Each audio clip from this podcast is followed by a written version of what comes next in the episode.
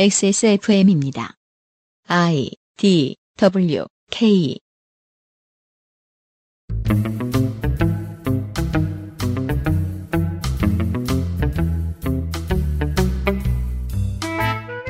그것은 알기 싫다 특별 기획 2020 국정감사 기록실 과학기술정보방송통신위원회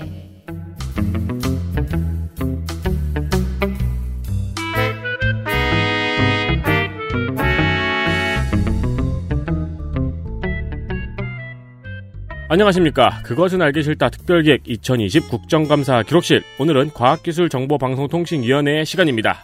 저는 위원장인 윤세민입니다. 저는 홍성갑 덕질 간사입니다. 유보자관인데요. 사람들이 트럼프가 될 것 같다. 안 됐으면 좋겠다. 트럼프가 확실한데 이런 제기랄. 우편 투표를 더 기다리자. 음. 어, 이렇게 이야기하고 있는 예, 서울 한강가의 아, 해가 진 직후의 시간입니다. 여러분은 미래에 듣고 계시죠. 저, 저희는 저는 하루 종일 스트레스를 받고 있습니다. 저희는 폭풍의 한가운데 있었죠. 그렇습니다. 네.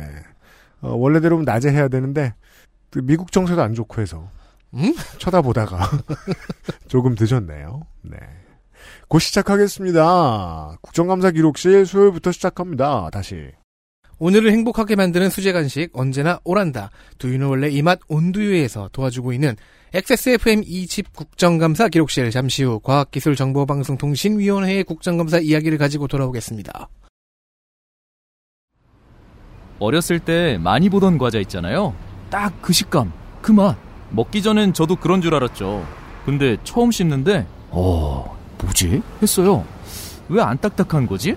어, 근데 왜 달지 않고 담백한 거지? 손을 한번 대면 나도 모르게 계속 먹는 거 있죠? 이 맛있는 거, 이거 뭐예요? 시작하면 멈출 수 없다. 잘 만든 수제 강정. 언제나 우란다. 콩도 첨가물도 모두 국산. 두유는 원래 이 맛. 온두유. 물론 뭐 훌륭한 서비스와 물건을 여러분들께 저 갖다 드리는 업체들입니다만은 그럼에도 불구하고 그 핵심 인력이 빠지면 대처가 안 될 수 있습니다. 그렇습니다. 예를 들어 뭐 바스티체리가 안 계시다거나 혹은 온유 마카롱의 사장님이 어디 안 계신다거나 그렇죠. 이럴 때는 생산이 부득이하게 미뤄질 수 있어요. 늦어질 수 있고 네. 어, 온두유가 특히나 그렇습니다.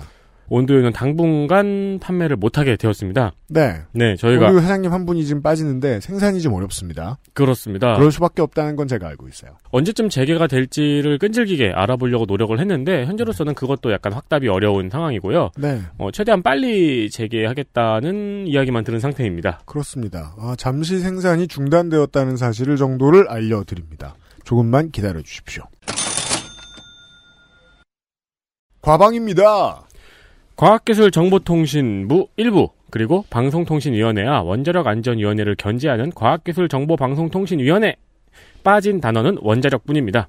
여기에 원자력까지 집어넣으면은 과학기술정보방송통신 원자력위원회 그럼 원자력이 너무 세가지고 다 잡아먹는 기분이네요. 그냥 원자력을 과학기술에 넣는 거지. 예, 그래서 안 집어넣나 봐요. 네, 뭘 집어넣어도 원자력이 들어가면 다 잡아먹네요. 네. 네.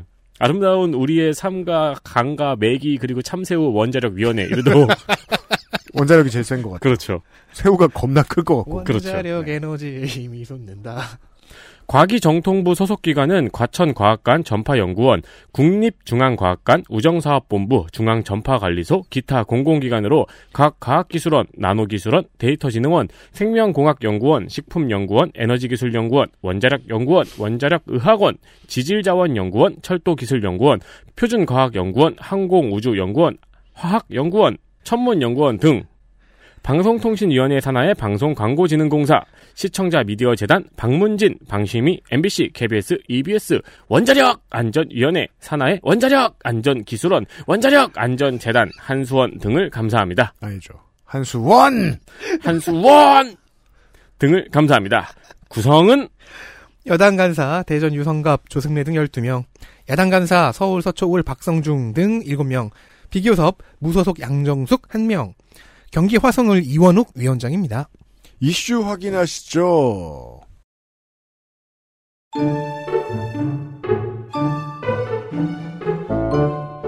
이슈 하나 넷플릭스 민주당 변재일, 전혜숙, 조승래, 윤영찬, 국민의힘 박성중, 무소속 양정숙.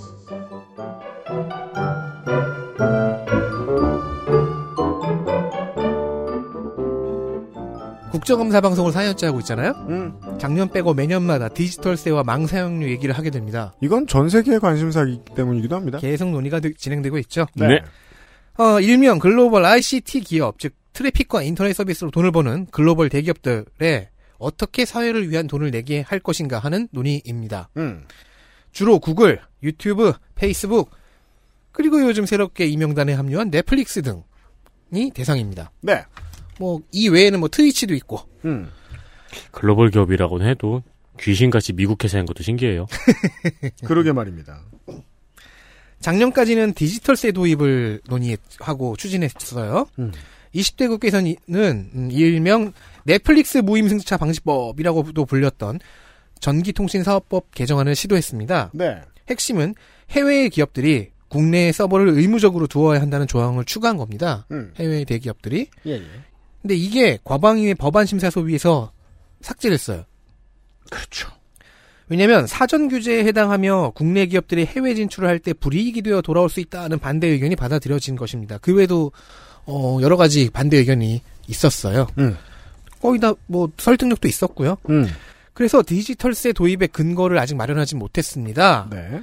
뭐 다른 나라들도 아직 방법을 고민 중입니다. EU가 올 여름에 한번 한 칼 꺼냈다가 좀 시끄러웠던 적이 있었습니다. 망 사용료 이슈는 이제 세금 고민과는 별도인데요. 어, 은근히 세금을 못 거두면 대신 다른 돈이라도 내게 해보자는 발상도 깔려 있는 것 같습니다. 음. 인터넷 사업자들의 망을 이용하잖아요. 네. 트래픽 발생량이 많고요. 그렇습니다. 근데 망 사용료는 못 내겠대요. 음. 물론 국내의 포털 사이트나 다른 컨텐츠 사업자들은 망 사용료를 내고 있습니다. 내고 있습니다. 그래서 역차별 얘기도 나오죠. 네. 그렇죠. 글로벌 대기업, 글로벌 CP들이 컨텐츠 프로바이더들이 망 사용료를 안 내려고 내세우는 이유가 있- 사유가 있습니다. 음. 금년에 주- 그 메인 타겟인 넷플릭스의 항변을 들어보죠. 참고로 이들의 트래픽 비율은 현재 국내에서 네이버, 카카오와 앞서거니 뒤서거니 할 정도로 성장을 했습니다. 그렇죠. 여러분들 많이 쓰시잖아요. 그렇죠. 음. 1. 사업자마다 각자의 역할이 다 있는 겁니다. 인터넷 서비스 제공자들은 어? 망을 유지 보수해서 소비자가 원하는 서비스에 접속할 수 있게 해주는 게 역할이고요. 우리 어?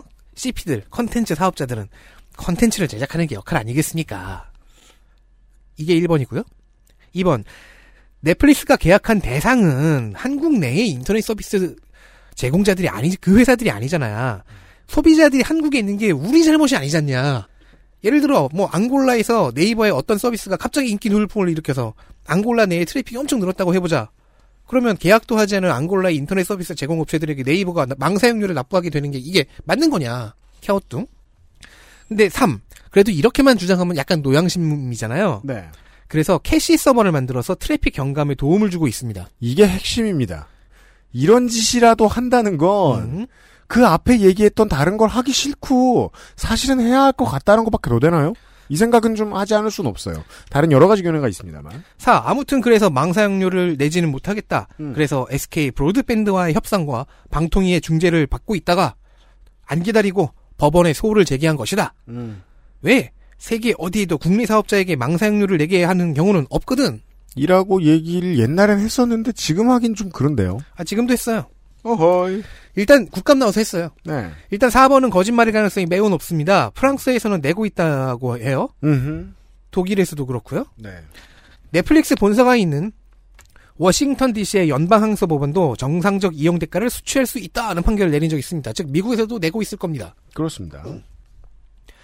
그리고 1번인 역할로는 그렇다고 망 사용의 대가를 돈을 소비자만 내는 건 불합리하다는 논리로 반박이 가능하고요. 프랑스에 대해서는 제가 잠시 후에 추가 설명을 좀 하죠. 왜냐하면 이건 카드나 택시처럼 양면 시장, 즉 소비자와 공급자 양쪽에서 돈이 들어와야 되는 시장이잖아요. 음. 양쪽을 연결해 주니까요. 네. 3번 캐시 서버.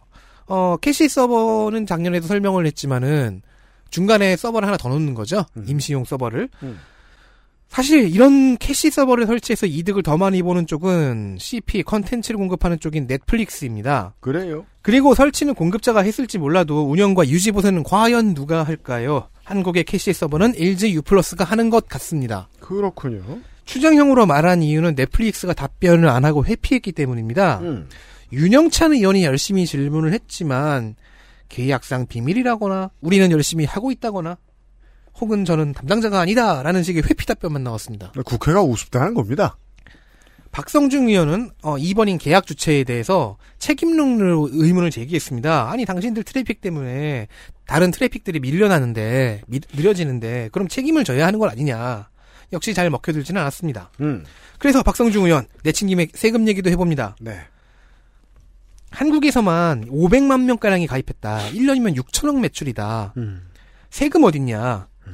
넷플릭스는 잘 내고 있다고 답했는데요.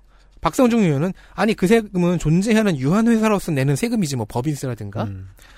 수입과 매출에 대해서 내는 게 아니잖냐고 반문했습니다. 그렇죠. 그러니까 매출이 커진다고 니들이 내는 세금이 많아지냐라는 기본적인 질문이고 노가 답변입니다. 물론 이에 대한 넷플릭스의 답변은 다 쓸모가 없었습니다. 일단 출석한 증인이 경영진에서 나온 사람이 아니라 예, 대표 중에서 나온 사람이 아니라 한국 법인의 정책팀장이었기 때문입니다. 뭐 이럴 것을 예상했는지 과방위의 의원들은 합심하여서 넷플릭스법이라 불리는 새로운 전기통신사업법 개정안을 예고하고 있습니다. 일평균 이용자 수 100만 이상이며 일평균 트래픽량이 1% 이상인 사업자들에 대해 트래픽 책임을 부여하는 방향입니다. 네. 금년 기준으로는 구글, 페이스북, 넷플릭스, 네이버, 카카오 다섯 개 회사가 저- 해당됩니다. 네, 그렇고요. 그 어, 법에다가 이름 함부로 붙이지 말라고 불편해하시는 여러분들이 있는데 여러분들처럼 정치에 관심이 많지 않은 평상시에 자기 전문 직종에만 골몰하고 살아가는 분들의 이해를 돕기 위해서라도 이런 법 애칭은 필요하고요. 그래서 사람 이름은 좀 자제했으면 좋겠어요. 음. 대신 이제 뭐 톤앤 매너는 좀 네, 필요할진 모르죠. 피해자 이름은 좀 자제했으면 좋겠어요. 부모님이나 이런 분들이 앞장서서 나서서 지을 때는 또 음. 예, 쓰기도 하고요. 한 번 제가 말씀드린 적이 있습니다. EU가 구글세 관련해서 정면으로 미국과 부딪혔다가 지금 좀 뒤로 밀려나고 있는 상황입니다. 네. 왜냐하면 제가 예측했던 아 제가 우리 방송에서 얘기 안 했을 수도 있어요. 그게 굉장한 문제죠. 요즘 그게 좀 헷갈리는데 네. 이제 다시는 그럴 일이 없어요. 아, 심지어- 심지어 심지어 듣는 저도 헷갈려요. 왜냐면 게스트가 거의 비슷했잖아요. 그러니까 듣는 저도 헷갈려요. 아 괜히 막 방송 듣다 윤세민 대답하고 막 중간에 껴들어보고 대답 아니, 없는 메아리. 저번에 제가 이제 그 아실 방송에서 네. 아, 헬마우스님이 한번 얘기하신 적 있죠?라고 생각한 거 말한 거예요. 네. 근데 우리 방송에서 안 했어. 우리 방송이 아니더라고요. 음, 다시는 그럴 일이 없어요, 정신 여러분. 구글세 문제로 부딪혔다가 제가 이제 걱정스럽다라고 얘기했던 게 미국은 여러 가지 증거를 남기면서 슈퍼 301조를 발동할 것이라고 했습니다. 슈퍼 301조라는 게 뭔가 포멀한 것이 아니고 그냥 나 화났어 마음대로 할래 그럼 그게 슈퍼 301조입니다. 킹오파 ABC. 예. 근데 본인 에너지도 안 줄어요. 네. 그래서 지금 그러니까 투명 드래곤이 크왕 울부짖었다랑 비슷한 거죠. 프랑스가 디지털세를 도입한다고 했을 때 해봐 프랑스 물건 최대 관세 100% 그냥 뭐 국회에서 무리 없이 처리됩니다 하원에서 실제로 대한민국도 이 슈퍼 301조가 무섭기 때문에 FTA를 처리한 거거든요 나라가 그냥만 할 수는 없으니까 EU도 그렇게 못합니다 결국 이 디지털세는 미국 기업을 보호하려는 미국의 힘과의 대결이에요 그러니까 구글 같은 기업들이 우리나라 국회에서 부르면 이렇게나 무성의한 태도로 일관할 수 있는 것입니다. 여튼 그리고 넷플릭스와 네. 대, 그 대응하는 방식이 되게 쉽잖아요. 이 넷플릭스나 구글은 가만히 있으면 돼요. 넷플릭스와 관련된 이야기 하나 더 있습니다.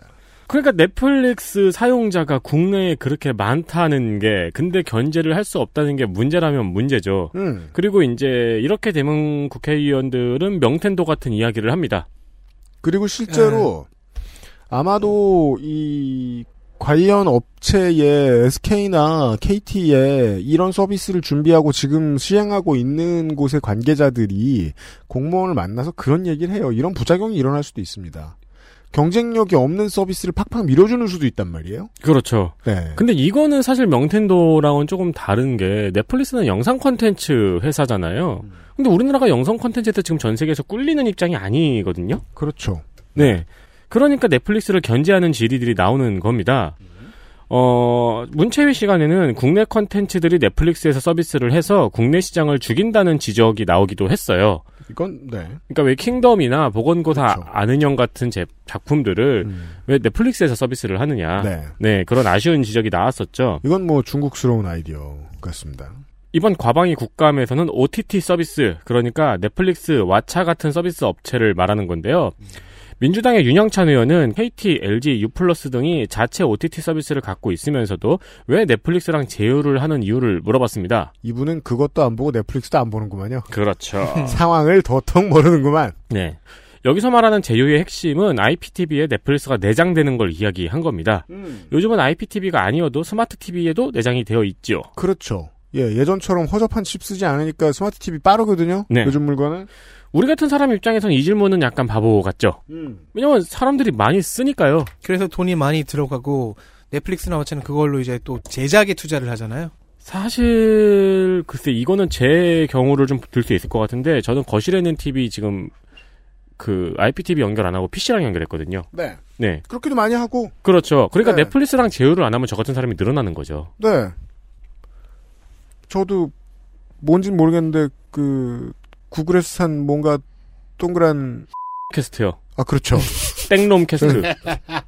계란 과자라고 할 뻔했네요. 땡놈. 야 땡놈. 캐스트. 사놓고서 너무 당연해져가지고 이름을 잊어버렸어. 땡놈 캐스트라니까 욕 같네요.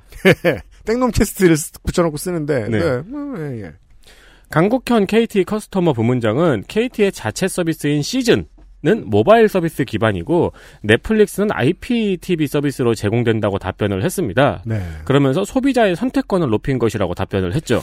동문서답 같지만 어, 그 질문 사실 답하고 싶지 않다는 느낌도 좀 듭니다. 그러니까 사실 그냥- 마음속으로 많이 쓰니까라고 하면서 한 답변이에요. 그죠? 의원님 뭘 모르시나 본데라고 말하면 불호령이 떨어질까봐. 그렇죠. 뭘 모르시네요, 의원님이. 킹덤 보셨어요? 이런 말을 아. 네. 못한 거죠. 그니까요. 근데 그 와중에 윤영찬 의원이 킹덤 본연역을 겁나 재밌잖아요. 그러면 진짜 윤영찬이 얼마나 바보가 되는 겁니까? 그 상황을 다 파악하고도 지금 상황 파악이 안 됐다는 건데. 네. LG U+의 황현식 사장은 자체 OTT 서비스의 가입자 규모가 적기 때문에 콘텐츠 제작에 많은 비용을 투자하기가 어렵다고 말하면서 현실적으로 넷플릭스와 제휴를 할 수밖에 없다고 답변했습니다. 이게 그나마 정답이네요. 넷플릭스- 아무도 안 쓰니까요. 네. 넷플릭스가 팔리니까라는 음. 답이죠. 네. 한편 OTT 업체의 입장은 다르겠죠. 음. 웨이브의 이태현 대표는 통신사와 넷플릭스의 제휴는 산업적으로 공정하지 않다고 말했습니다. 아, 이게 일반적인 모바일 산업의 큰 문제점이죠. 한 번 독점이 끝나면 후발주자는 못 들어온다. 그렇죠. 어, 일단 IPTV에 넷플릭스가 기본 앱으로 깔려 있고 웨이브와 같은 다른 앱은 설치를 해야 된다. 음. 또 모바일 서비스는 또 앱 설치라는 관문이 있으니까요. 네. 넷플릭스와 제휴를 하면서 국내 OTT 사업을 키운다는 것은 모순이다라고 말했습니다. 이것은 웨이브의 입장이며 또한 중국스러운 아이디어입니다. 그렇죠. 네. 그러면서 국내 OTT 업체를 키우기 위해서 규제를 하면은 해외 기업은 규제를 다 빠져나가기 때문에 규제보다는 지능 정책이 필요하다는 말을 했는데 음. 기업인 입장에선 그냥 알뜰한 말이죠. 2020년대인데 그 적당하다. 물론 이런 기업이 지능 정책에 대한 얘기를 하기도 하는군요. 어설프게 규제해봤자 외국 기업은 빠져나가니까 차라리 우리를 도와줘. 그러게요. 여러모로 어색합니다. 음.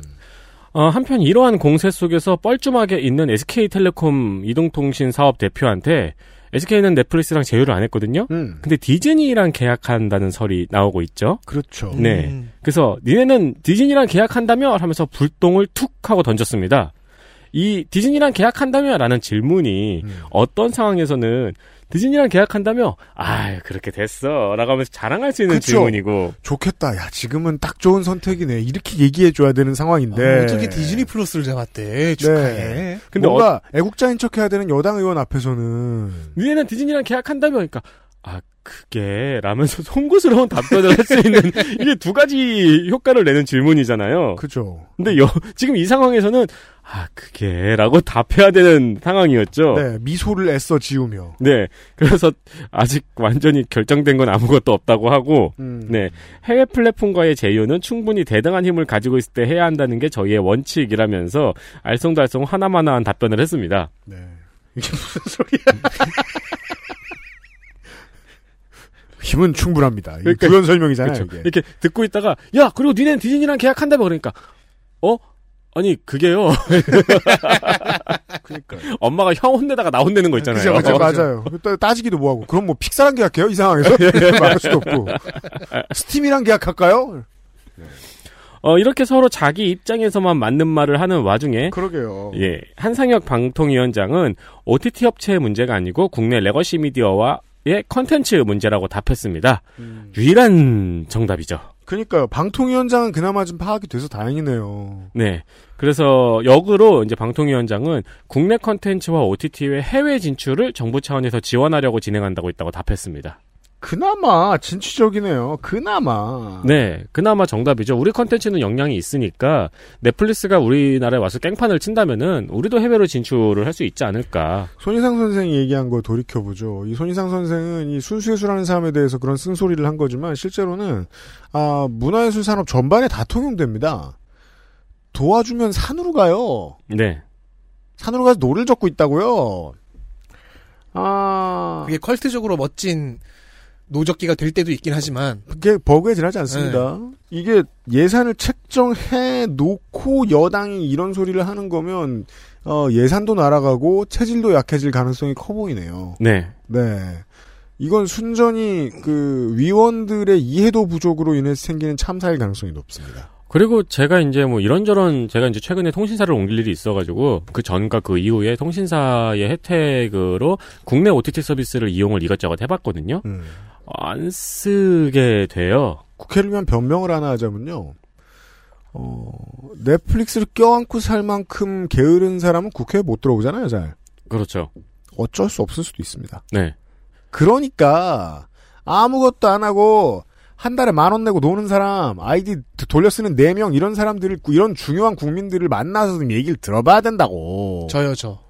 성가비를 그렇죠. 도움이 되는 말 많이 해줄 거야. 가끔 무례하지만 국민인데 뭐 어때? 그, 그렇죠. 들어 좀 네. 말하면. 네. 네. 저는 제 아이디에 네 개의 슬롯 중 하나를 가 공유하고 있습니다. 그런 얘기는 한테 허락을 받고 해야 되는 거 아니에요? 아니 근데 뭐 가족 계정 무례하다니까. 가족 계정인데 뭐 잘 했는데요 뭐. 예. 가족 같은 분이죠. 네. 예. 그렇죠. 디지털세의 문제도 OTT 서비스의 문제도 여러 가지 중에 이게 제일 걱정입니다. 기본적인 어, 실무자와 국회의원들의 이해도. 그렇죠. 그리고 열쇠가 컨텐츠에 있다는 거를 좀 네, 여러 네. 관계자들이 이해를 해야 되죠. 그것까진 바라지도 않아요. 왜냐하면 돈 확 못 쓸 거거든 함부로 우리나라. 음. 네, 업체들은. 네. 다음은 구글이고요.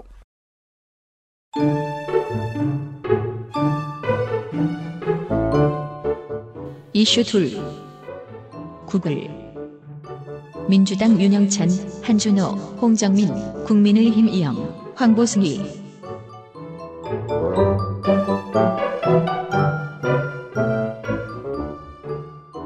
서브 타겟 구글입니다. 내년부터 구글 플레이에서 유통되는 모든 앱에서 하는 인앱 결제는 30% 수수료가 무조건 부과됩니다. 네, 저희들이 그 포트나이트의 난을 가지고 저희들이 짤막하게 소개해드린 적이 있었습니다. 포트나이트가 애플과 구글의 계기다가 네, 쪽도 못 쓰는, 네, 국물도 못 건지는 상황이 지금까지는 이 30% 수수료가 게임 앱에서만 강제되던 조항입니다. 따라서 내년에는 구글의 앱 수수료가 애플, 아마존, 갤럭시 스토어와 동일해집니다. 네, 어, 다른 데서 그런다고 니들도 올리냐, 이거 담합이냐라는 반문이 가능하겠죠? 그렇죠. 물론 더 큰 문제는 독점적 지위입니다. 전 세계적으로 장사를 잘하는 업체들이 담합을 하면 일개 국가가 말리기 어렵습니다. 그렇죠. 그걸 시도하고 있습니다. 그리고 그 업체들이 주로 다 미국에 있으면 더더욱 그렇습니다. 국내의 앱마켓 점유율은 구글이 압도적 1위입니다. 네. 음, 당연히 여기서 올린다니까 다른 업체들은 화가 났고, 정확히는 이제 개발 업체들이 이런 일방적인 결정이 혹시 전기통신사업법에 저촉되지 않나 확인해달라고 아우성도 쳤습니다. 음. 그러자 구글은 어, 달래기를 시전했는데요. 디지털 콘텐츠 개발사에 1,150억 원가량을 지원하겠다는 등의 유화책도 그중 하나입니다. 네. 참고로 작년에 구글 플레이가 올린 국내 매출은 6조 원이 약간 안 됩니다. 그니까요. 그냥 덜 벌면 되지. 왜 먹은 거 토하래, 우리가, 언제. 참고로 임재현 구글 코리아 전무가 국감에서 이영 의원과 황보승희 의원의 질의에 답변한 바에 따르면 6조 원이 아니고 1조 4천억 원 정도로 추정한다고 합니다. 얼굴 다르네요.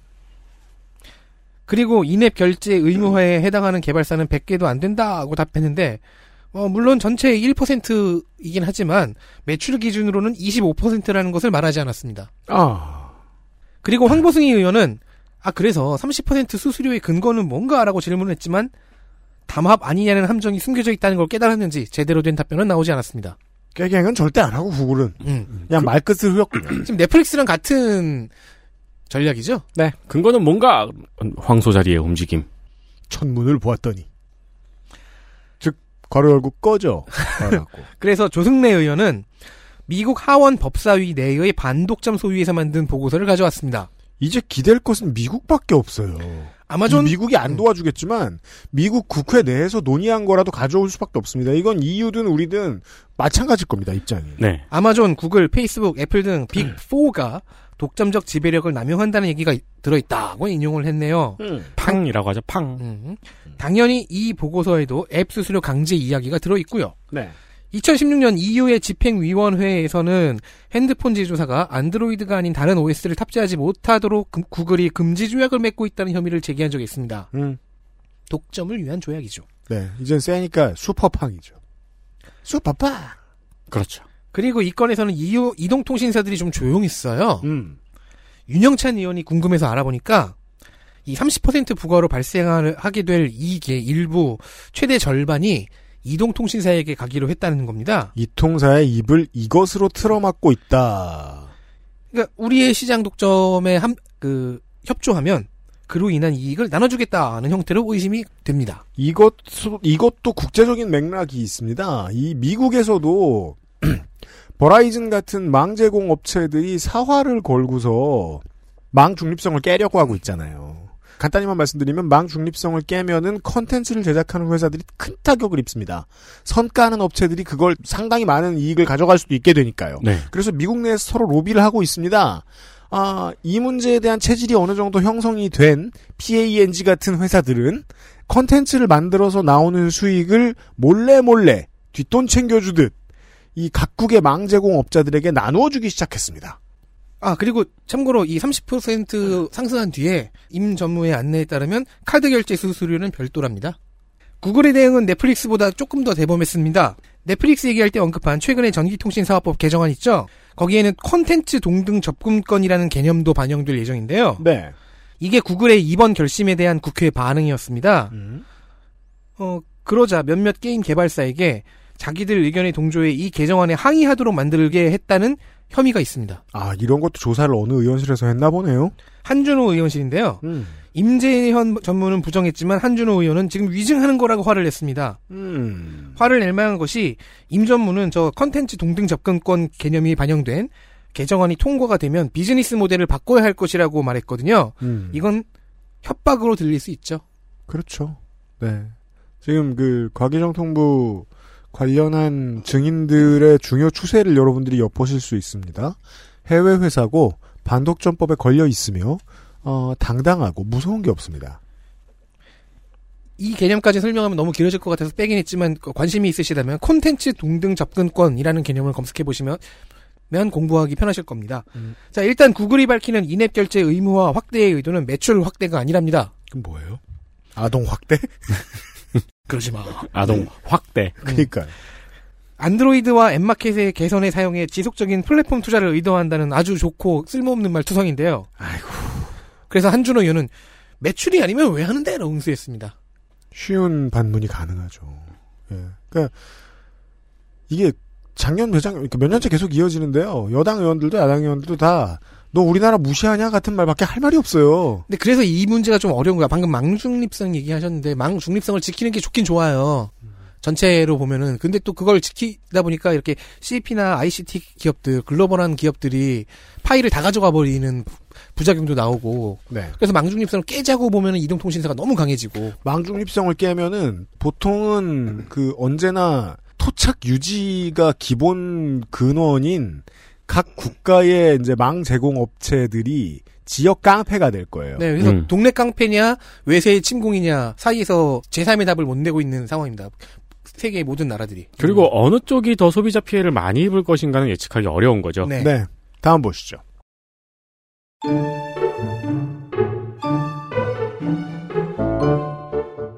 이슈 셋. 인공지능 알고리즘도 규제할 수 있을까? 국민의힘 박성중, 정용.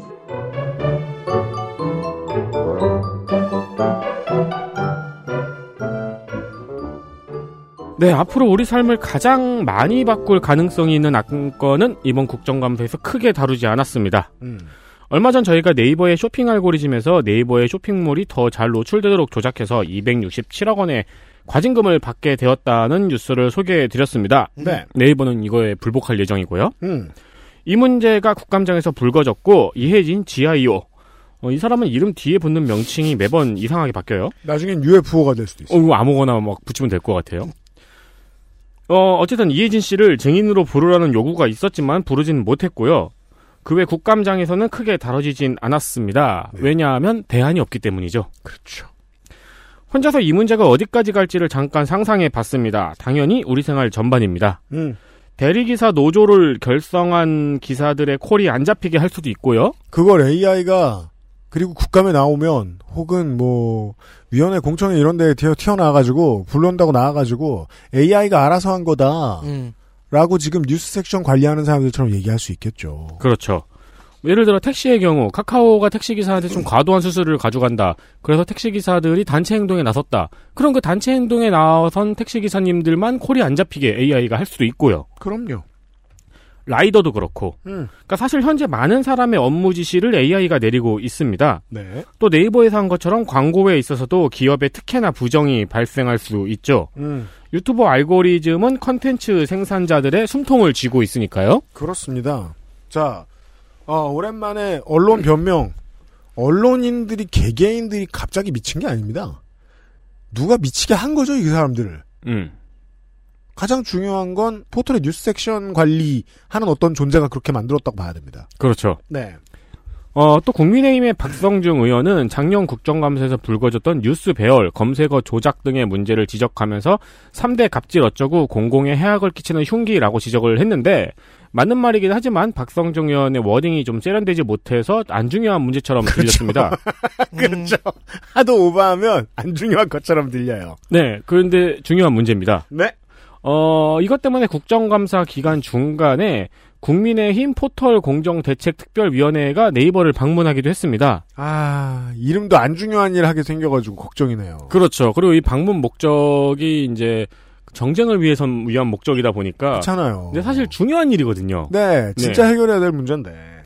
과기정통부 장관인 최기영 장관은 알고리즘을 중립적으로 만드는 것은 어렵다. 반면 편향적으로 만드는 것은 쉽고 가능하다고 답변했습니다. 오, 이런 쿨한. 방송이랑 똑같죠. 네. 어, 그러면서 다만 알고리즘을 공개하는 부분은 업체의 영업 비밀이라 중립성을 강제하는 것은 어려움이 있다고 했습니다. 이게 제일 속상한 문제입니다. 보호해줘야 돼요. 그렇죠. 네. 네. 우리는 결과를 가지고 뭐라고 하면서 역산할 수 있을 뿐인 것 같습니다. 이번에 그래서 나온 증인이 네이버 쇼핑 사장인 이윤숙 사장이잖아요. 그래서 막 이영희 의원이 계속 물어봤었어요. 그, 음. 네. 국민의힘의 이영 의원이. 네. 이걸 얘기를 해줘야 되지 않겠냐. 음. 어, 그러니까 이- 알고리즘의 산술식이나 변수를 공개해버리면 어뷰징으로 악용될 수 있다. 이걸 가지고 방패로 삼더라고요. 아니 그리고 네이버가 우리나라 국회가 네이버한테 공개하게 강제했다고 쳐봐요. 음. 구글은. 그러니까. 그니까 말입니다.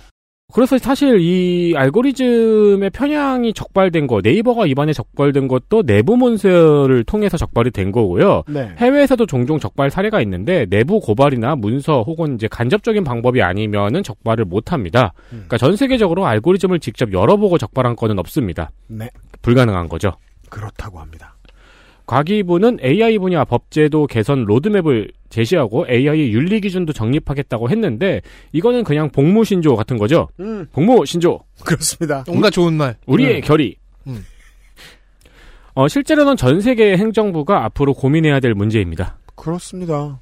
그, 저, SF 영화 우습게 보면 안 되는 게요.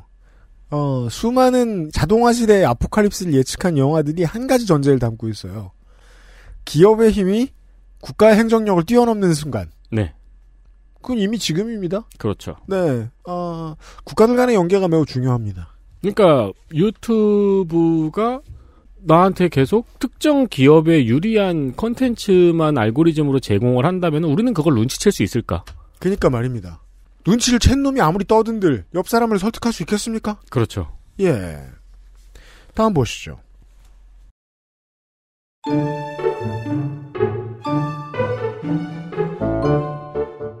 이슈 넷 학생 연구원 산재 적용 민주당 전해숙 국민의힘 조명리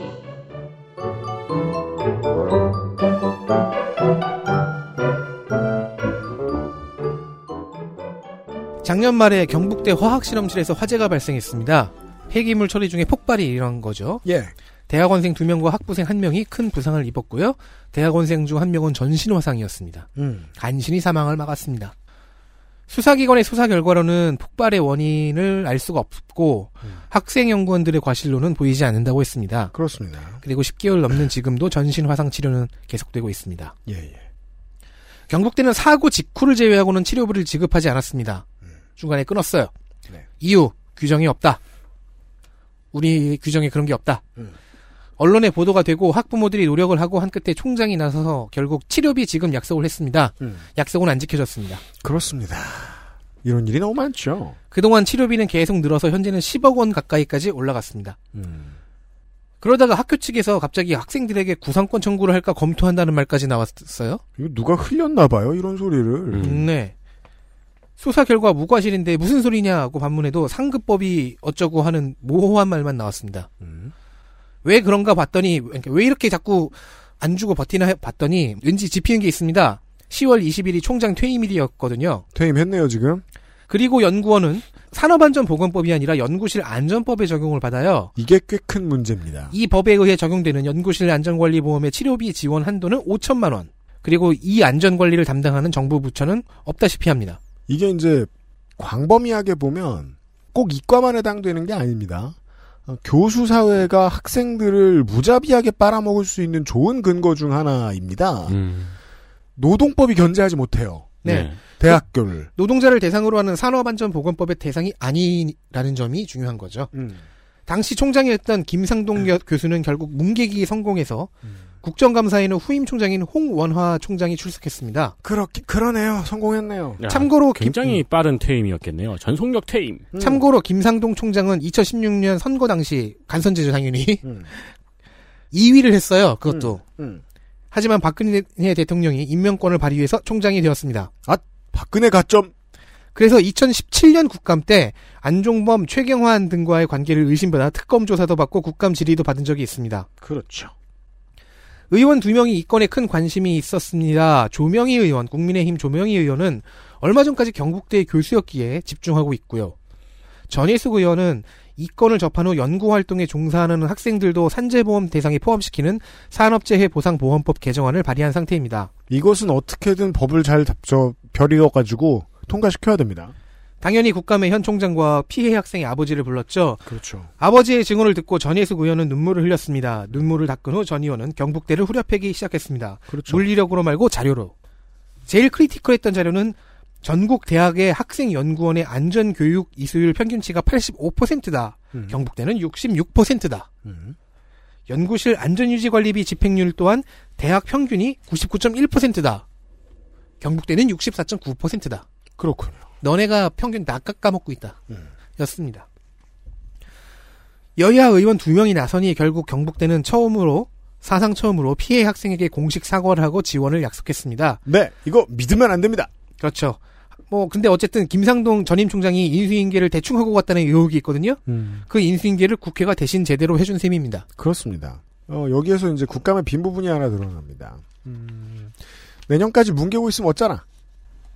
어, 언론이 해야 될 일이죠. 음, 그렇죠. 자, 끝으로.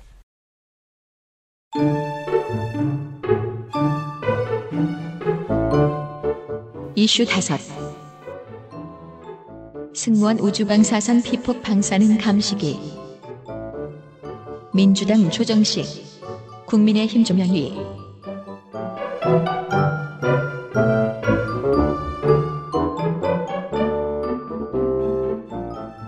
승무원들이 우주 방사선에 피폭되고 있습니다. 이 이야기를 들어보신 적이 있으십니까? 어, 북극을 경유해서 빨리 가는 비행기일수록 승무원들에게 이런 일이 많이 일어난다는 작년인가 이야기 재작년 말이죠. 국감 방송 준비할 때 이거 본 적이 있는데. 음. 음.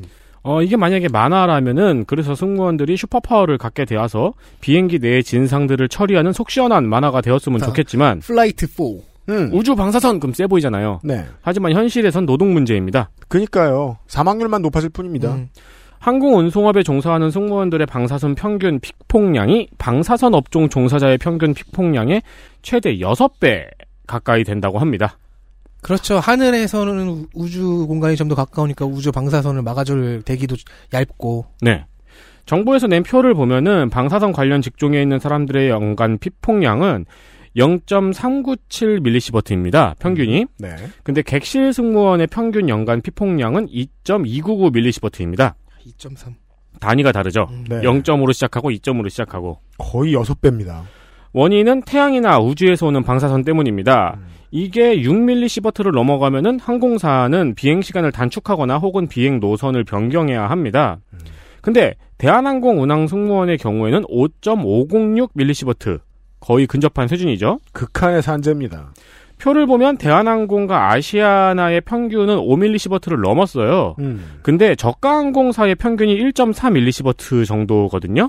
저가항공사는 거길 건너갈 일이 별로 없거든요. 그렇죠. 그러니까 사실 저가항공사는 그리고 수가 많잖아요. 평균으로 치면은 대한항공, 그렇죠. 아시아나항공 두 개 있고 저가항공사는 다섯 개 있잖아요. 네, 그러니까 열심히 만약에 국회에서 열심히 안 들여다보면 표를 가지고 영원히 장난칠 수 있다는 겁니다. 그렇죠. 그러니까 사실 남국을 갈 필요가 없는 저가항공사의 피폭량이 이 통계에 들어가면 안 되는 거예요.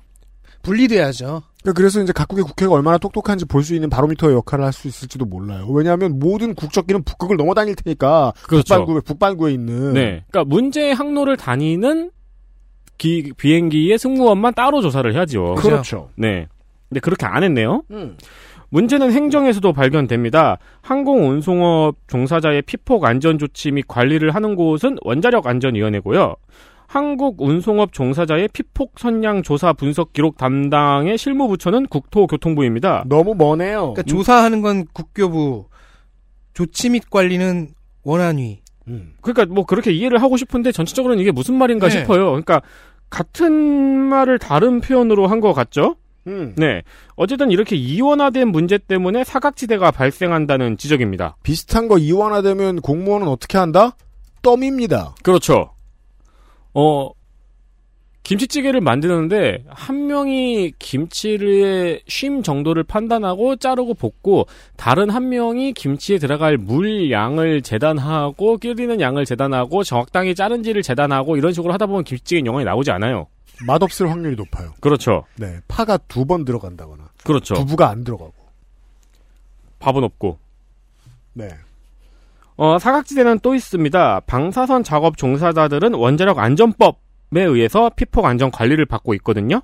근데 항공운송업 종사자들은 생활주변 방사선 안전관리법에서 관리를 받고 있습니다. 맞아 보이지만 큰 피폭을 받는 노동자가 나올 땐 얘기가 다르죠. 그렇죠. 그러니까 방사선을 다루는 사람은 방사 원자력 안전법이고 그게 아닌 사람은 생활 주변 방사선인데 근데 사실 그 이 승무원들은 방사선에 제일 많이 노출되는 직업이라는 거죠. 따라서 이 업계만 빼서 원안위로 업무를 다 넘기는 게 옳을 수 있습니다. 네. 어, 사실 지금 이런 현재의 상황도 한 번 시정 조치가 된 겁니다. 2018년 국정감사에서 지적이 됐었거든요. 네. 그때 국토교통부의 김현미 장관이 대처를 마련해서 지금처럼 철저한 피폭량 조사를 하게 된 겁니다. 그 당시에는 요청하는 사람한테만 뭐 조사를 해주고 제대로 음. 조사도 안 돼 있고 그랬어요. 네. 네, 근데 2년이 지나서 지금은 이런 평균치도 낼 수 있게 된 거죠. 음. 그러니까- 우리가 제- 우리가 그럼 재작년에 이 얘기 잠깐 했었겠군요. 네. 요게 조금 나아져서 이렇단 얘기입니다. 네, 그러니까 시스템을 만들어가는 과정에 지금 문제가 있어가지고 또 지적이 된 겁니다. 문제를 해결하는 과정에 있는 거라고 이해를 해줄 수는 있지만 그 사이에서 노동자가 끼어 있다는 거는 신경을 써야죠. 그렇죠. 네. 느린 변화에 대해서 진보지가 두드레기를 낼 수밖에 없는 이유입니다. 그동안에도 업무 보는 이, 저 뭐냐, 승무원들이 죽어나갈 테니까요. 해외 같은 경우에는 당연히 철저히 더 관리가 되고 그리고 이제 임신한 승무원 같은 경우는 이제 항로가 이제 정해지는 거에 특별히 이런 거 관리를 받는데요. 그죠. 근데 이제 우리나라는 그런 것도 없다는 거죠. 회사한테만 맡겨둘 일이 아닙니다. 과방의 시간입니다. 광고 듣고 돌아오죠.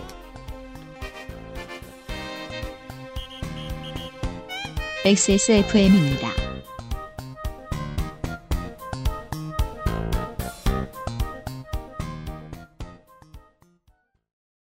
온두유 품절이래. 그냥 마트에서 샀어. 두유가 두유지. 뭘 그렇게. 콩으로만 만들었는데 맛이 이럴 수 있는 거야? 두유가 콩으로 만든 거야?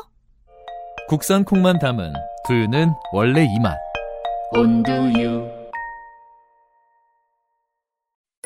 파파야, 파인애플, 망고, 건포도 그리고 우란다 열대 과일 가득한 수제 강정.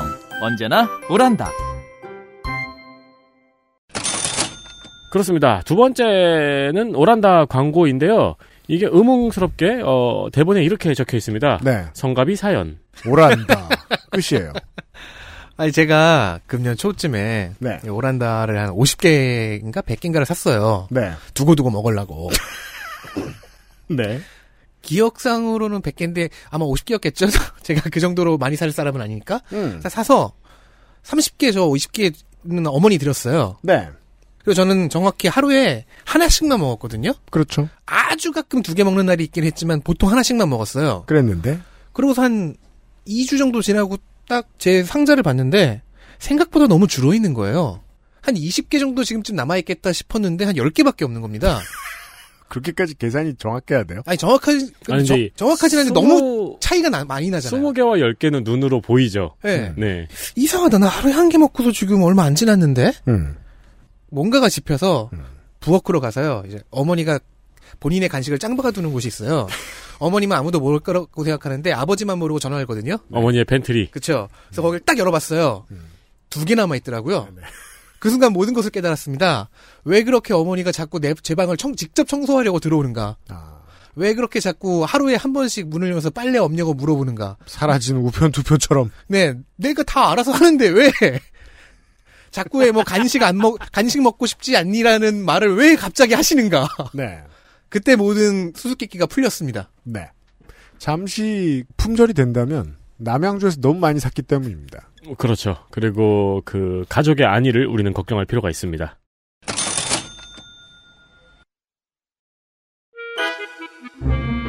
장면 하나. BL 싸움물. 아, 이렇게 비엘물 찾아요. 덕질 간사. 안 깬다는 거죠, 숟가락. 테스, 형- 테스 동생이냐, 네가 이번 국감에서는 위원장들의 진행이 좀 좋은 편이었습니다. 음. 음, 과방위도 그랬습니다. 이원욱 위원장의 진행에 대한 더 300 김상준 기자의 평들을 쭉 보겠습니다. 7일 포럼 공방 파행락은 부드러운 진행. 8일 유머와 강단 섞인 매끄러운 진행. 다른 날짜도 이런 식입니다. 그런데 15일 평이 좀 다릅니다. 위원장 취임 후 첫 사자 후 으르렁. 이날 무슨 일이 있었을까요? 이날의 메인 이슈이자 정쟁 소재는 KBS의 검언 유착 오보였습니다. 박대출 의원이 시간을 다 쓰고도 질의를 계속 이어가려 하자 이원욱 위원장이 말렸습니다. 아, 네. 중요한 떡밥이었죠, 야당에. 그 네, 박대출 위원님. 박대출 위원님. 어, 예, 알겠습니다. 박대출 위원님. 네, 네, 네, 네. 그 지금 마무리해 주십시오. 야, 이제 다음에 검사장하고 양정수 위원님 질의해 주십시오. 아니, 아니, 아니. 너무 지금 지- 끝나시고 지금 세 번째 말씀하시는 거예요. 안 돼. 예. 끝나시고 세 번째 말씀하시는 거예요. 그러- 그러면 추가 질의를 쓰세요. 추가 질의 너무 하세요, 지금. 자, 자, 예. 자, 추가 질의를 추가 질의 시간을 쓰세요, 그럼. 하지 마세요. 추가 질의 시간을 쓰- 쓰시라고. 아, 다선 의원들이 지금 모범을 보여달라고 내가 몇 번이나 얘기했어요. 이거 저도 밑에 장면으로 뽑았거든요. 근데 저는 이제 그 스타벅스에서 아무리 불러도 자기 커피를 안 찾아가는 손님으로 썼거든요. 그렇죠. 그러니까 이게 참다가 폭발한 건데 아이스 아메리카노 네. 고객님. 고객님 아이스 아메리카노 주문하신 분. 추가 지진을 쓰라고! 너무 참으면 폭발이 커집니다. 네. 그리고 폭발은 횟수를 거듭할수록 공진 현상으로 더 커지죠. 그렇죠. 자 일단 양정숙 의원이 다음 질의를 했어요. 음. 그 다음에 또다시 위원장과 야당 간의 충돌이 일어났을 때는 이렇게 폭발이 됩니다. 하지 마세요. 질문을 또 하고 또 하고 또 질문 시 아니 질문 시간이 끝나신 다음에 또 하고 또 하고 또 하고 그러면서 답변을 계속하라는 게 말이 되냐고요. 마무리도 아니고 아니 이따 질의 시간에 생각하세요. 질문을 그럼 또 하고 또 하고 또 하고 그게 말이 돼요? 3년이나 내게 좀 몸을 지켜! 가만히 있으니까 얼마나 갖다 변해줘요? 이게 화가 나시니까 발음이 안 좋아지셔가지고 제가 잘못 들었을 수도 있는데 산후조리 한 다음에 모범을 지키라고. 아니, 아니, 삼선 의원답게 뭐, 모범을 보이라는 건데 저도 자꾸 산호 소리로 들리긴 해요. 박대출 의원이 예, 최근에 순산하셨나. 물론 박대출 의원과 이에 동조한 야당 의원들의 과실이 약간 더 크긴 합니다. 7분 쓰고도 또 1분 또 1분 하다가 이제 이렇게 된 거죠. 그 정의용 의원의 항의입니다. 참고인을 불러놓고 1분, 2분 안에 끝내라는 게 어디 있습니까, 국회가? 다른 의원님들 그럼 보고 계속해요, 염치가 있어야죠! 진료를 계속해야 온 힘을 다한 샤우팅이죠. 별로 ха 안 내본 솜씨네요. 이 그죠. 양반. 은근히 화 안 내는 모양입니다. 그러니까 자꾸 화날 때마다 목소리 삑사리가 네. 나잖아요. 그러니까요. 이런, 염치가 있어야죠. 이런 보컬은 화내는 보컬이 아닙니다. 없죠. 그러니까요. 이원욱 폭발의 하이라이트는 마지막 날 종합감사의 최후반부에서였습니다. 이번의 상대는 박성중 의원. 그런데 이번 출동, 이번 충돌은 약간 귀엽기까지 합니다. 제가 분명히 바른 시간이 1분이 남았고 더 쓴 것도 아닌데 중간에 끊어버리고 그것도 간사한테 사과하십시오. 이 진행이 잘못된 겁니다. 제가 여태까지 간사님에 대해서는 충분히 시간을 다른 안 의원님보다 줬거든요. 훨씬 더 많이 아니, 이 드렸습니다. 앞에 안 줬거든요. 일단 훨씬 이, 더. 여자가 이 사안에 평균- 대해서는 잘못됐으니까 여자가 평균적으로 보십시오. 얼마나 시간을 많이 안 배려해드렸는지. 했어요. 이 사안에 아니, 대해서는 그러니까 다른 시간 한번 뭐 잘못됐다고 여태까지 사과하세요. 비교해 보세요. 이 사안에 대해서는 잘못됐다고 사과하세요. 여태까지 그러면 뭘 시간 다 줬어요? 순서에 대해서 먼저 사과해요. 뭘 줬어요? 본인이 일만 끊어버리니 만들어주면 안 한다, 안 한다 그랬다가 양반이 또 하고 지금 또 그 하고. 하려니까 뭘 또 해? 어? 네가 먼저 잘못했다 싸움을 하는 거죠. 그리고 중간에 이게 박성중 의원이 안 줬거든요 하다가 말을 하다 보니까 자기한테 많이 준 게 생각났나 봐요. 그래서 이 사안에 대해서는 이 아, 사안에 대해서는 그래서 그렇게 나온 아 거구나. 그래서 그렇게 말한 거구나. 조금 챙겨주긴 했어요 사실. 그간 잘해줬지만 이러다가 박성중 의원은 흥분해서 이, 이원욱 위원장을 당신이라고 했- 호칭했습니다. 그러니까 이원욱 의원 이원욱 위원장의 버튼이 눌렸어요. 당신? 당신을 이렇게 연신 곱씹으면서 흥분을 가, 가라앉히지 못하다가 어쩌는 당신이야, 이 사람이! 이 사람이 지금 의사 되고 여기 위원장이야! 나도 위원장이 만나는 사람이 사람아! 말하는 거야! 같은 일이야. 상인이 전체를 같은 응원하는지 일이야, 몰라! 사람아. 이런 분위기로 발전을 합니다. 좋아요. 샤우팅 대결이에요. 한쪽에서 난 위원장이야. 한쪽에서 난 간사야. 근데 별거 아니잖아요. 이게 우리가 저 감정이 우리가 저 같이 말려 들어가지 않았으니까. 네. 어따 대고 당신이냐. 이런 말은 웬만하면 하고 싶지 않은데요, 그죠? 왜냐면 어따 대고 한 건지 아니까. 결국 뭔가 비일물 대사 같은 상황으로 이어집니다. 여태까지 얼마나 그러니까 이건 뭐 꼭 비엘 아니어도 좀 억지로 좀 얻어 묻어 묻어 가려고. 예, 모든 연애물에 다 나와요. 아 그렇죠. 이게 너한테 이만큼 해줬어. 아 뭘 해줬는데 이러면서 싸우는 거죠. 그리고서는 이제 반말하지 마라 뭐 이런 걸로 몇초 다투다가 한참 침묵의 대치가 좀 이어졌어요. 한 10초 정도? 아이고 5초 정도? 시간 아깝네요. 이것마저 약간 로맨스물 같긴 합니다. 음. 침묵을 깬 것은 박성중 의원의 똑바로 하세요 였습니다. 그러자 위원장의 버튼이 2차로 눌렸고 이에 이원욱 의원은 아예 일어나서 박성중 의원의 자리까지 왔습니다. 오. 박성중 의원은 순간 때려볼까 하는 말까지 했어요. 와 이번 국감에 가장 수준 낮은 장면이 나올 뻔했군요. 자, 여야 의원들이 모두 나서서 말렸습니다. 어, 야가 나왔고요. 나이 타령이 나왔습니다. 아 how old are you? 나이, 그러니까 그 박성중 의원이 나이도 어린 것이 말이야. 그렇죠.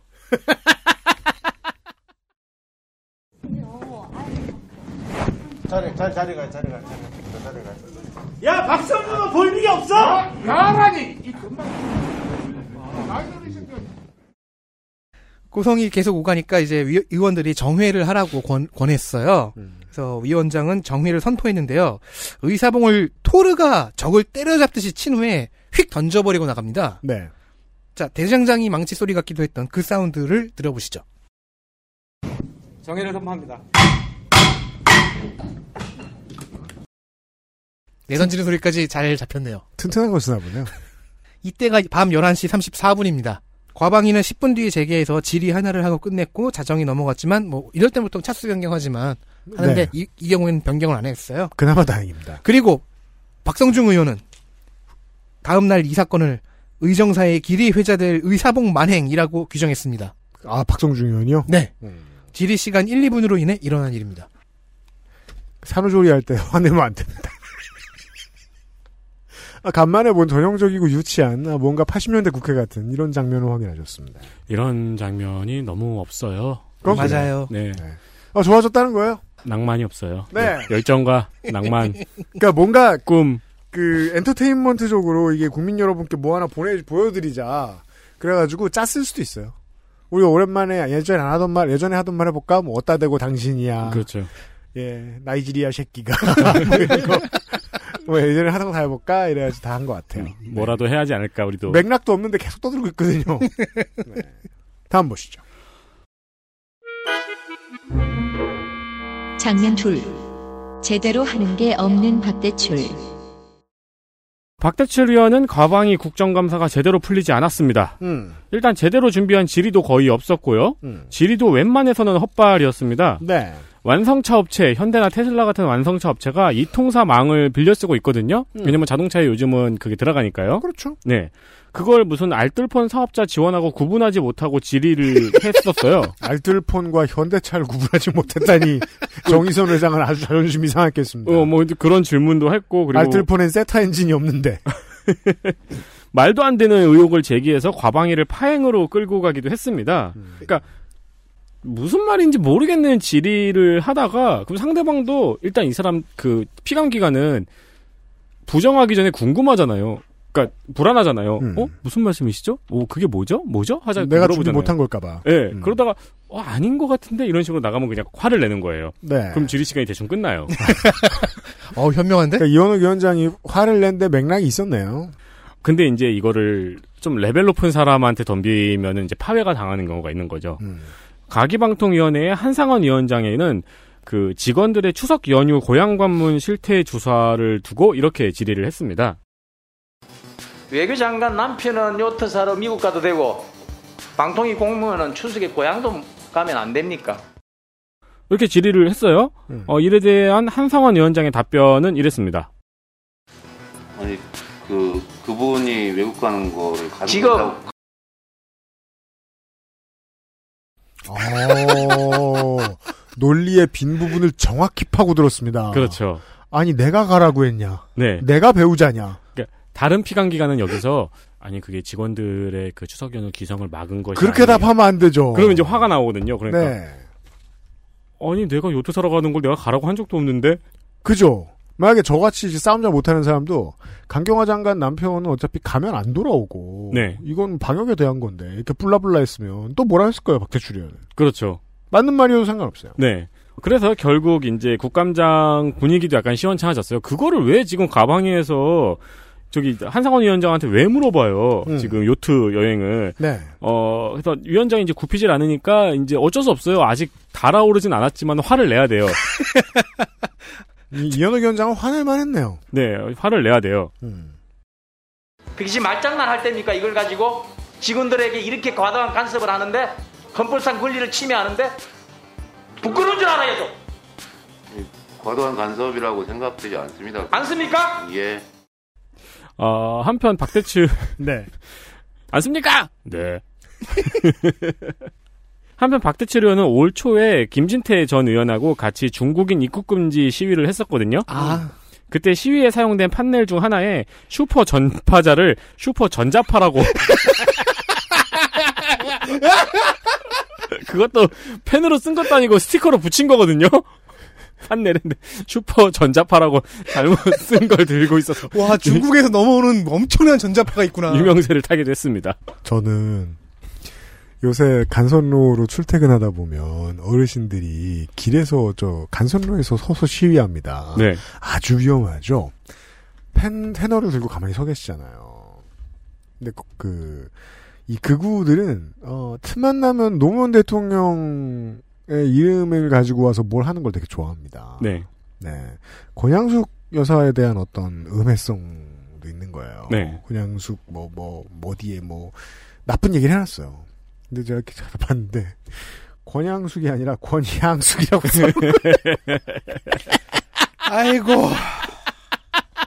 순간 드랍킥 할 뻔. 네. 아, 뭐. 양수기. 올드 솔저 네이버 다이. 아, 그것도 실제로 있던 거예요? 있던 거야. 아, 진짜요? 몰랐을 거야. 10년도 넘었는데. 네이버 다이 검색해요. 아, 그래요? 예, 쇼 코넬이 안 나옵니다. 엘리트 플레이어 보시죠.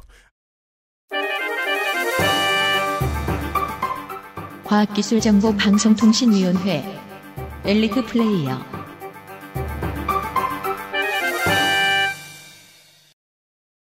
민주당 서울 광진갑의 전혜숙 의원입니다. 주로 기술과 실생활이 맞닿는 영역들에 집중을 했습니다. 민원 처리도 훌륭했는데 단순히 상황을 제시한 것만이 아니라 늘 통계와 자료를 가져와서 근거를 만들었습니다. 그렇습니다. 민주당 경기 시흥을 조정식 의원입니다. 일단 준비성이 철저합니다. 국외 교육훈련 사업으로 해외 연수를 다녀온 사람들의 논문 전수를 받아서 표절 여부를 확인했어요. 아이고, 누가, 누가 개고생했겠네요, 의원실에서. 의원실은 화이팅! 결- 네. 그 결과 반이 넘는 수가 표절이었다는 것도 충격이죠. 그러니까 냄새를 맡은 거예요, 맡기는. 네. 어, 그리고 각 공항과 항만에 방사능 감시기 설치 여부 등 준비가 잘 된 질의를 했습니다. 네.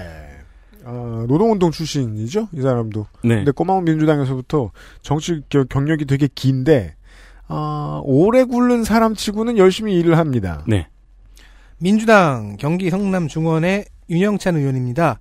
굉장히 부지런하게 여러 가지 이슈에 손을 다 냈는데 모두 어느 정도 이상의 완성도를 보여줬습니다. 네. 가끔 미흡한 것은 있, 었지만 네. 모두 평균 이상입니다. 알겠습니다.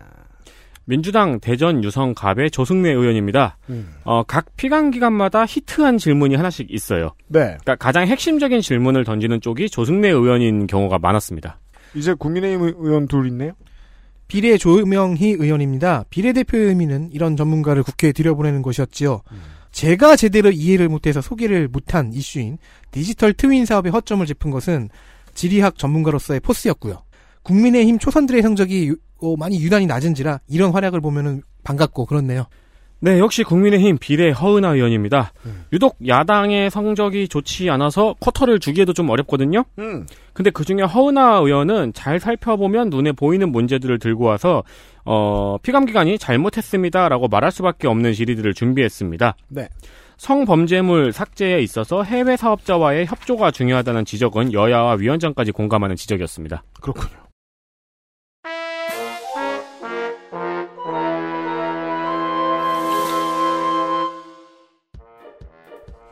자, 여섯 명의 엘리트 플레이어까지 뽑은바 과방인 시간이었습니다. 저희들은 잠깐만 쉬었다가 교육위원회로 돌아오죠. 비상시국 대책회의였습니다.